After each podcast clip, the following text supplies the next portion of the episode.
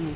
えー、木曜日の Vlog を撮っていきたいと思います、えー、今日はですね、えまた、え出勤でございまして、え会社に向かって歩いている最中に撮っております。え今日話したいと思ったことは2つです、え1つ目、え1つ目がナイキの CM が話題というところ。2つ目が、えーと、中国のあの民主活動家っていうんですか、ね、読み方わかんない人ごめんなさい、周さん。が、えー、有罪判決で禁錮 10,、えー、禁錮の10ヶ月かなの判決が出たというところでいきます、えー、1つ目ナイキの CM についてです、えまずこれはですね、えまどういった、え CM かと言いますと、えー、ナイキはですね、えー、半年前、1年前ぐらいからあのブラック・ライブ・マターズ、えー、BLK でしたっけあの黒人の命尊重しようよみたいな運動を結構ですね、え大きく先導すると言ったら変ですけどもそれをキャンペーンとして打ち出している企業でございました、まあ、えー、社会的マイノリティに寄り添うだとか、えーと、強く過ごそうというか世の中を変えていこうというのを多分キャッチフレーズにしているので、まあ、それに関連して、えー、BLK に対してもやっていたと。で、えー、それの日本版ではないですけれども、えネットで CM を流したと、えそれがですね、えまあ、結構な反響を呼んでいると。でその、えー、CM とはどういうものかと言いますと、えー、ハーフミックスっていうのかな今は、えー、ミックスの子なん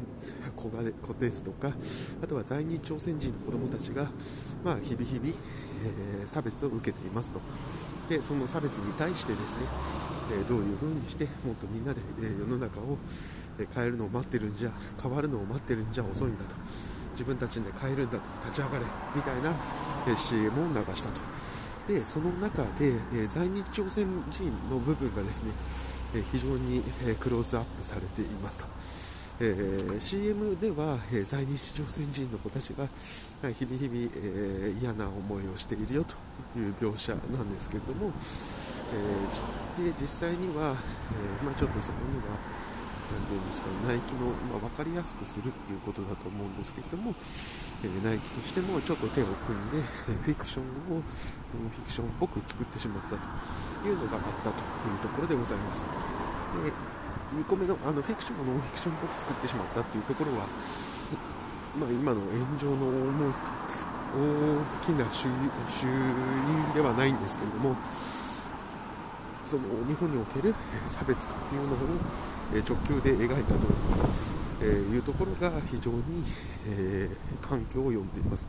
その反響ってどういう反響かというと、まあ、1つ目に関しては日本人がとても差別主義者であるように、え表現をされているというところが納得感というものが、え主でございました。まあ、その人たちの言い分からするとナイキというのは、えー、と中国の、えー、新疆ウイグル地区において、え強制労働されたり人種、えー、人権侵害をされている人たちの労働力を使って、え商品を作っていると。で自分たちが差別主義者といいますかその人権侵害に加担しているにもかかわらず、え日本の、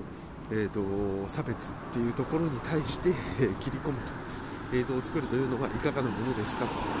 でまた日本というのはその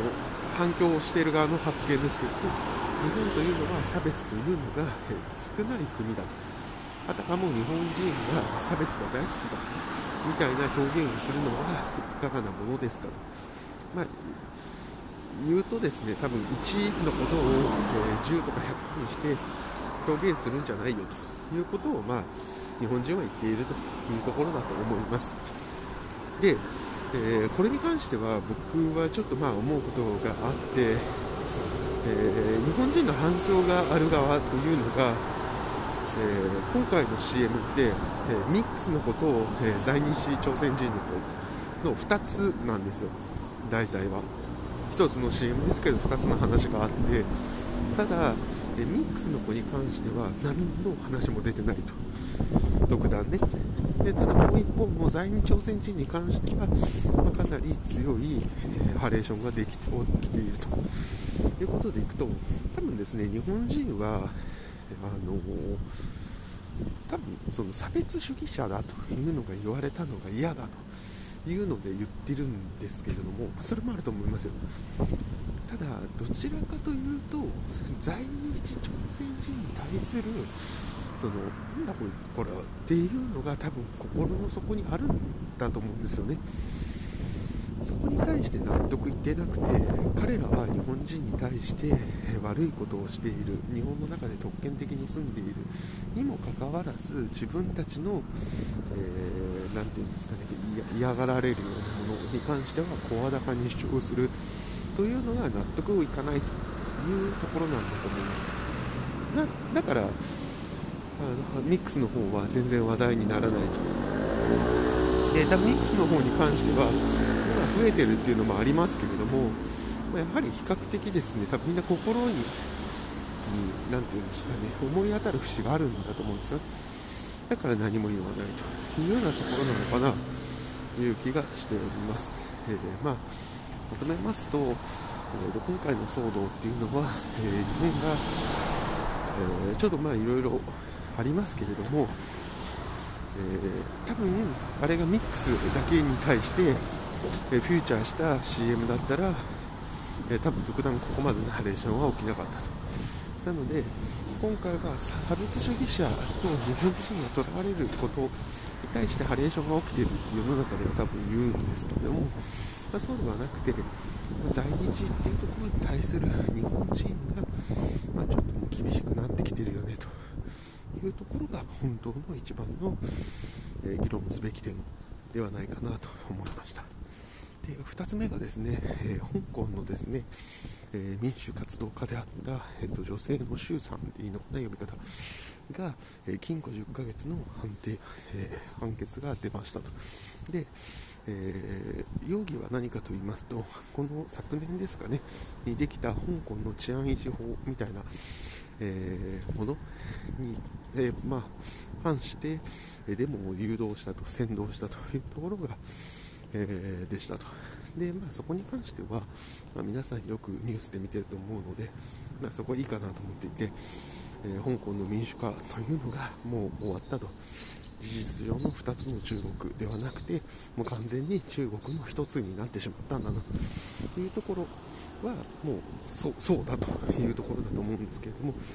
まあ、何が中国すごいなというか怖いなと思ったかというと、えー、判決が出たのが12月2日昨日ですかね。で、え即時、えー、裁判、え懲役なんですよ。なんで12月3日から12月2日の夕方からかわかんないですけども、まあ、収監されている形になると。ですごいやっぱその辺が中国人らしいって言ったらこと僕は全然中国人知らないの失礼ですけれどもああうまいなというか人心人のいたぶり方を知っているなというか言ったら失礼ですけども12月3日の今日っていうのがその周さんの誕生日なんですよなんで誕生日を人生のある、まあ、比較大切な誕生日を刑務所でそれも初日で過ごさなきゃいけないというのは、かなり精神的に来るものだと思います。で中国の場合わからないですけれどもまあその10ヶ月間が、えー、と短くなったりってこともそんなにないと思うんですよね。満州だからとか。だからそこはすごいなんか作為的なものを感じますしああというのをすごく感じました、まあ、でもそれだけです。でも本当にあの他の人が言っていたようにやっぱり中国に関してはあのもうあまりですねあのいけない国になってきちゃったよなという気がします。あのコロナ新型コロナの話もそうですけれどもちょっと中国の中だと何されてもおかしくないよ。みたいなところが結構なんだあの冗談半分で昔は言ってたと思うんですけれどもそれが事実で自分が会う確率は低いものの本当に会ったら何されるか分かんないぞと。いうのはなんか現実になってきてるなという気がしてですね。うんちょっと怖いなという気がします。でまたあの香港がもう本当にあの治安維持法みたいなのが制定して一つの中国になりましたけれども、まあ、次は台湾次は沖縄まあ、そういう風に進んでいくんだろうなというふうに思っています。そういう意味でいくとやっぱ韓国なんかの方が、まあ、朝鮮北朝鮮っていうあの干渉地帯がある分、まあ、経済的にはもうかなり支配されちゃってるんでしょうけど、まあ、領土的にはで干渉地帯があるがゆえに、まあ、守られているというようなところも逆の見方でできるかなというふうに思いました。ちょっと最後取り留めもなくなりましたけれども、え、こんなところで今日のブログを終わりたいと思います。ではまた。